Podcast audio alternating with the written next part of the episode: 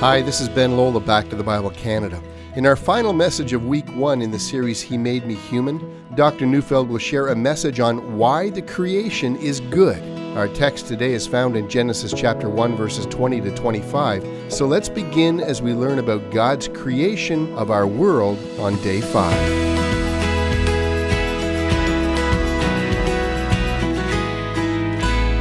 The Bible begins not with an accident, but with a story of intelligent design.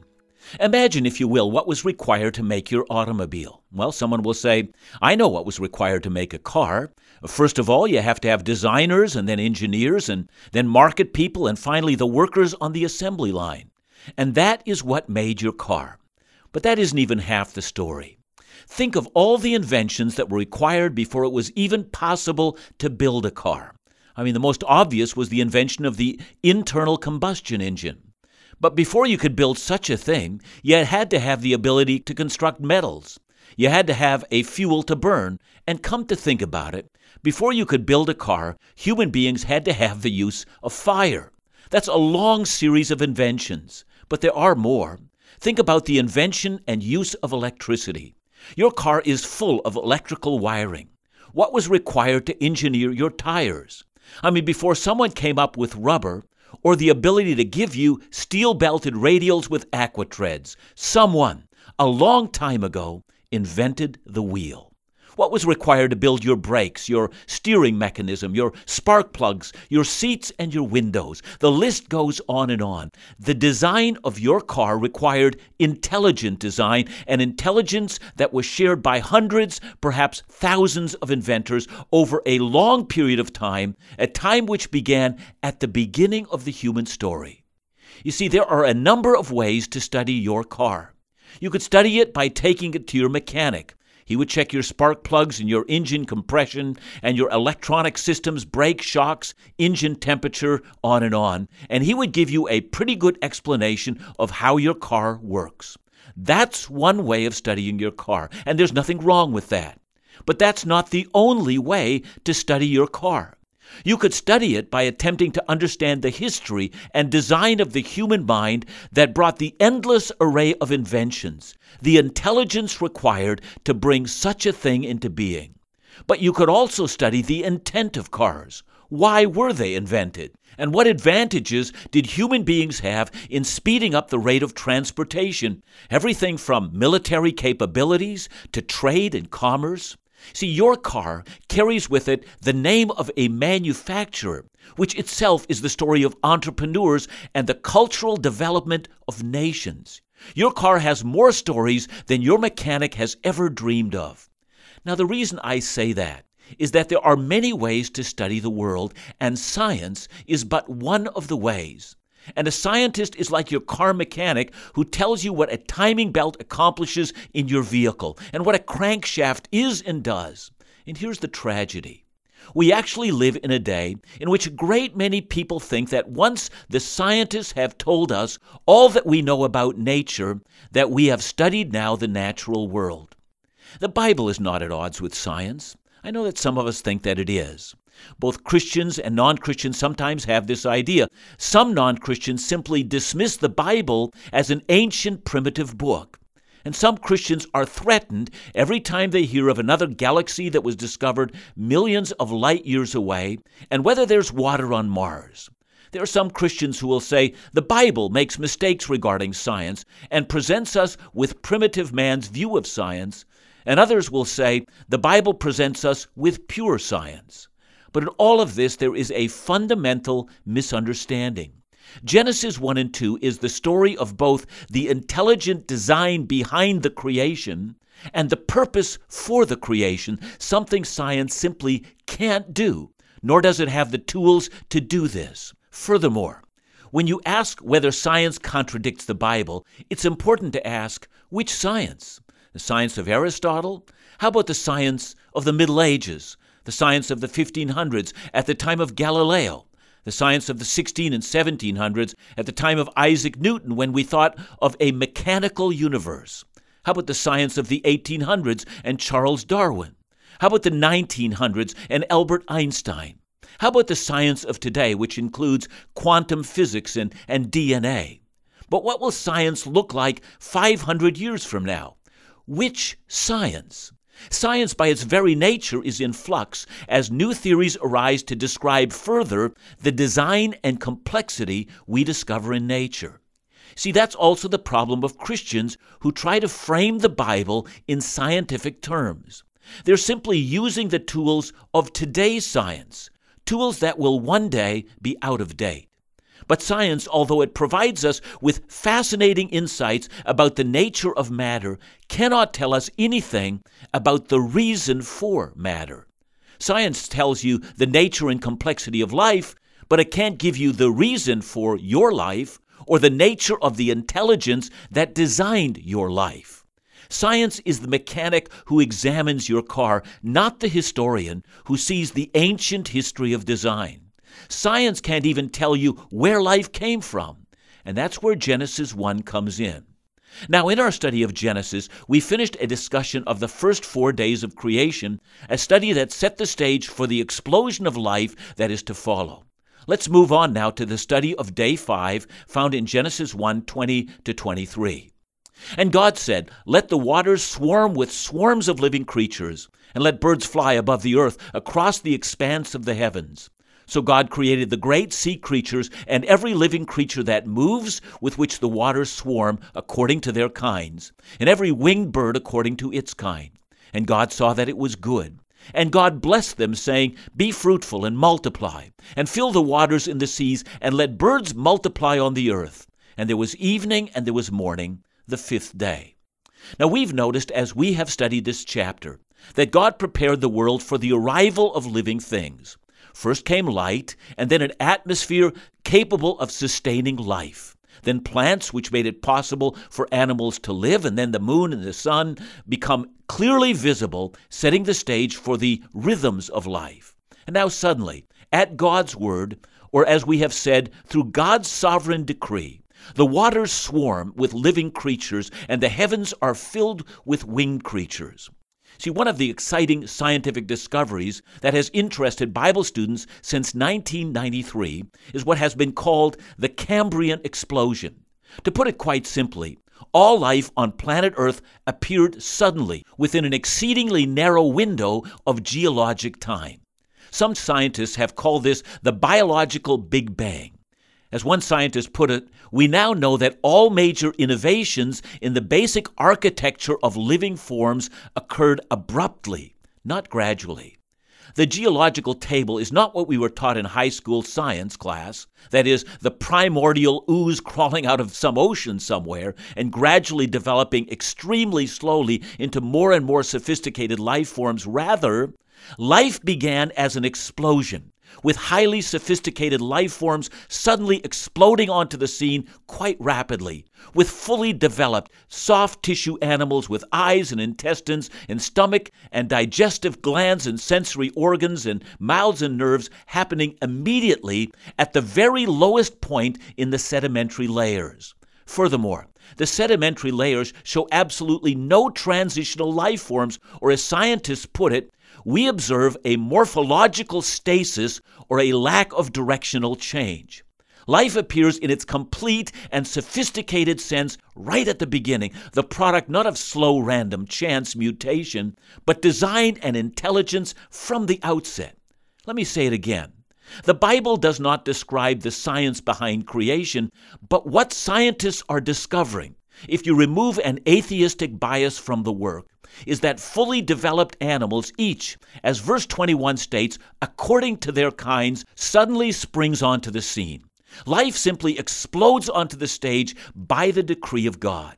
But again, we see God's preparatory design. The birds and sea creatures that fill their respective habitats, and God pronounces this as good. And as we've seen, it is good because it perfectly fulfills what God has in mind. But as this day progresses, we notice several new elements on this day that are unique.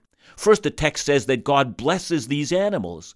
To bless, I think, in this context, means to wish them well, that is, that their future is sure, they will prosper. And then, second, we notice that God makes a command over these creatures. Never before has God commanded nature with an imperative, but it is done here Be fruitful and multiply. God commands and they obey by nature. See, on the other hand, God has also commanded us, and we need to seek Him and plead with Him that God might accomplish His purpose in our lives. There's so much to be said. Join us after the break as we begin to discuss a day unlike any other the creation of animals, and then finally, the creation of man. As we've been looking more closely at the biblical account of creation, it's amazing to think about the grandness or magnitude of it all. Even with all the science that we have access to today, it's not enough to fully comprehend the scope or complexity of what we see out there the trees, the animals, the galaxy, and so much more. Only when we see the God who is behind it from the beginning will we appreciate how wonderful creation is. After this short break, Dr. Neufeld will show us the exciting events that occur on day six and how creation points to a universal reality for us today.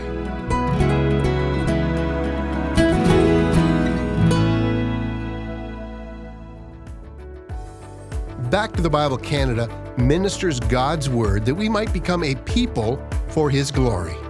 Our teaching reaches individuals and congregations of faith. But homes of faith need God's truth as well. Households are the first places we learn to read Scripture, say our prayers, and share the works of God. To help your family's spiritual growth, Laugh Again with Phil Callaway is releasing an exciting new resource titled Four Minutes for Frazzled Families. It's a 31 day devotional guide for parents or grandparents to help their families grow in their walk with the Lord. Back to the Bible Canada believes these precious times of sharing together spiritually are crucial. So we invite you to request your copy of Four Minutes for Frazzled Families as our free gift to you and your family by visiting backtothebible.ca or just give us a call at 1 800 663 2425.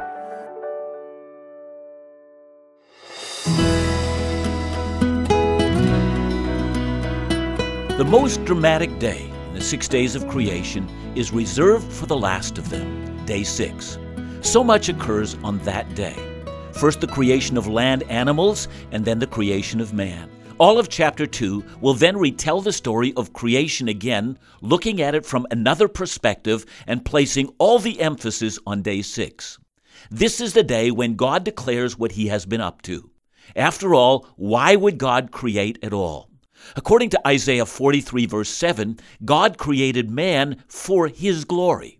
There's something about the creation of man that highlights how great God actually is.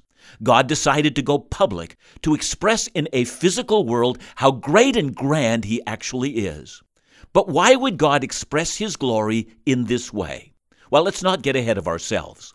Let's examine the first part of the sixth day and then pause for a moment and consider what we've learned. Reading Genesis 1 24 to 25. And God said, Let the earth bring forth living creatures according to their kinds, livestock and creeping things and beasts of the earth according to their kinds. And it was so. And God made the beasts of the earth according to their kinds, and the livestock according to their kinds, and everything that creeps on the ground according to its kind. And God saw that it was good. You know, there are mentioned here three orders of animals domestic animals, then animals that creep on the ground, and probably referring to smaller animals either with or without feet, and then beasts of the earth, referring to the larger animals. Again, we notice that it was never the intention of this passage to give us scientific categories for animals, only the most basic description of all that fills the earth. Sometimes Bible teachers have wanted to argue that these three categories represent different orders of time in creation, but the text doesn't call for that conclusion. It only wants the reader to reflect on the variety of kinds that exists and remember that this also is the creation of God. And now, for the first time, we notice that the phrase, it was good, occurs not at the end of the day, but at some time during this sixth day. That would indicate that there's a pause on day six in which, as it were, the creation holds its breath for the grand thing that will occur on that day. And so let's follow the text and stop and take note what we've learned so far. Let's see if we can put this into four main points. First, let's notice how effortless creation is. Each day begins with God speaking. Six times the Bible says, And God said, Let there be, and there was. This was effortless stuff. God did not even break out into a sweat. He simply spoke and it was done. That's the nature of God's speech. He's not like an unethical politician who makes a promise that can't be fulfilled.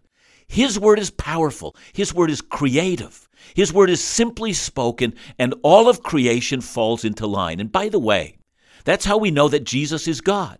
When he was crossing the Sea of Galilee, he simply spoke, and all nature obeyed his voice. Now, second, we learned that all creation has a purpose. And that's what happened here. Purposelessness was rolled back in six successive days. God called this world to be what it is. He named it. He gave the light a name. He gave the sky a name. And by naming it, he proclaimed his mastery over it. You know, in the ancient world, whenever you named something, you ruled over it. When King Nebuchadnezzar changed Daniel's name to Belteshazzar, he proclaimed his rulership over him. That's what God is doing when He names things. All creation exists for Him to do His bidding. Third, the created order satisfies God's purpose completely. At the end of each day, God gives a ringing endorsement of His work. We notice that He doesn't say, That's good enough. The great Creator made this world to exactly suit His purpose, and it's not good enough, it's good. God doesn't make things second rate. And therefore, we can conclude that when God deals in our world, or for that matter, in our individual lives, it is always good, never just good enough. Isaiah 25, verse 1 says, O Lord, you are my God. I will exalt you and praise your name, for in perfect faithfulness you have done marvelous things, things planned long ago. Fourth, there is a form and a structure in the actual creation. More than one Bible teacher has noticed a kind of parallelism in the six days. Days 1 to 3 tells us something, and then days 4 to 6 add something to the first three days. So on day 1, God created light, but on day 4, He creates the sun, moon, and the stars to fill out and make plain the light. On day 2, God created an atmosphere, but on day 5, He fills it with birds. On day three, he creates dry ground, and on day six, he fills it with animals and ultimately with people. So, in fact, the six days of creation are divided into two parts. On the first three days, God formed the earth, and in the last three days, God filled the earth. And it is this earth, both formed in wisdom and filled with splendor, that captures our attention. It must have been a beautiful creation. Here's an example. You know, when the first explorers came down the St. Lawrence Seaway, it was so filled with fish that they could lower baskets into the water and draw out fish with a basket. In contrast, today, the St. Lawrence has become a barren waterway. Think of our earth that way teeming with life, with stunning beauty, and with purpose, but now with sin. Even though the earth still has an amazing beauty, what we have today is but a faint reflection of the original splendor in which it was made. So, what do we learn about this good creation and why it was so very good? Let me share four things we learn about the creation. First, we were intended to learn about who God is. Romans 1:20 says, "For since the creation of the world, God's invisible qualities, his eternal power and his divine nature have been clearly seen, being understood from what has been made, so that men are without excuse." Creation actually testifies to the work of the creator. Second, we are intended to learn about who we are. We are a creature. We are dependent. We are not gods. There is a God, and we are not Him. If it were not for the kindness and the wise providence of God in putting the creation together as He did, we would not exist. And God said to Job, Where were you when I laid the earth's foundation? See, we owe our Creator an unending debt of gratitude for our lives. We must never begin life by complaining, but by bowing our knees and worshiping. And third, we were intended to learn what nature is for. After the creation of man, God doesn't just say that it is good, but that it is very good. The earth serves its purpose when it serves our purpose. See, I know this is radical. So many environmentalists have rejected this. I recently read an article on global warming in which it said the earth does not need us, we are her guests. If we prove to be bad guests, she will throw us out. Let me rephrase that in biblical terms. This world exists for our benefit.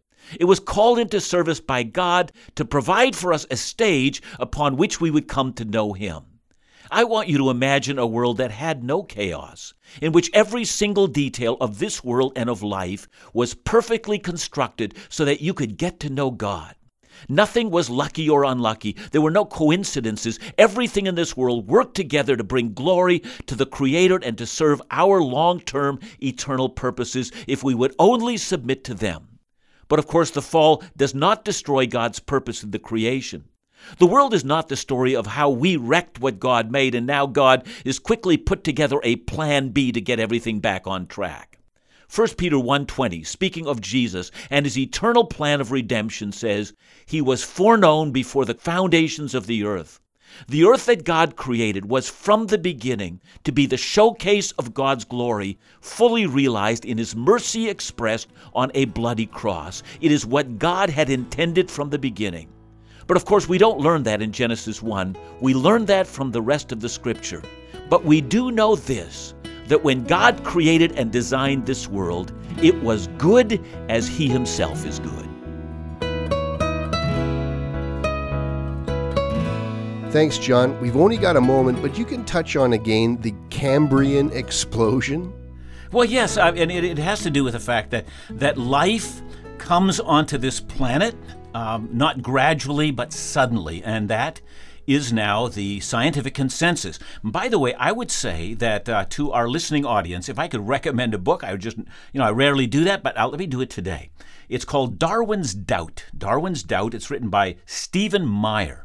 And uh, it's an excellent book that talks about that, that the idea that not only did life come suddenly, but it also is that the various forms of life are independent of other forms of life. So we don't have a common ancestor at all. We rather have a common creator. Well, we've certainly covered a lot of ground today in our study of the creation of the fish, birds, and animals of the earth. We've learned that the Bible does not contradict science, but that the more we study science, there is abundant evidence that points to the truth about intelligent design. And of course, we're coming to an understanding and perhaps rediscovery of God's big purpose for His creation. This has been a great series on Genesis so far, and we hope it's been enlightening for you as well. Be sure to listen on Monday as we continue this series, He Made Me Human, with Dr. John Neufeld. Back to the Bible Canada, leading you forward in your walk with Jesus every day.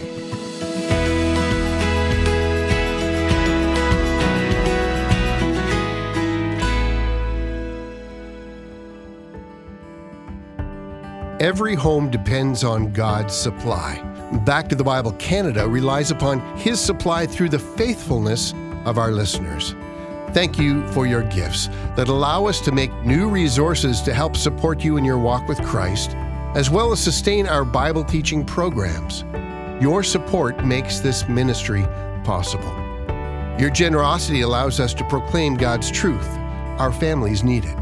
If you wish to support us in a form of a donation, please visit backtothebible.ca or give us a call at 1 800 663 2425. Or you may consider joining our 1119 Fellowship Monthly Partner Program and have your contribution to this ministry recur on a monthly basis. To find out more about the 1119 Fellowship Monthly Partner Program and the exclusive benefits you unlock by joining, visit backtothebible.ca slash fellowship or give us a call at 1 800 663 2425.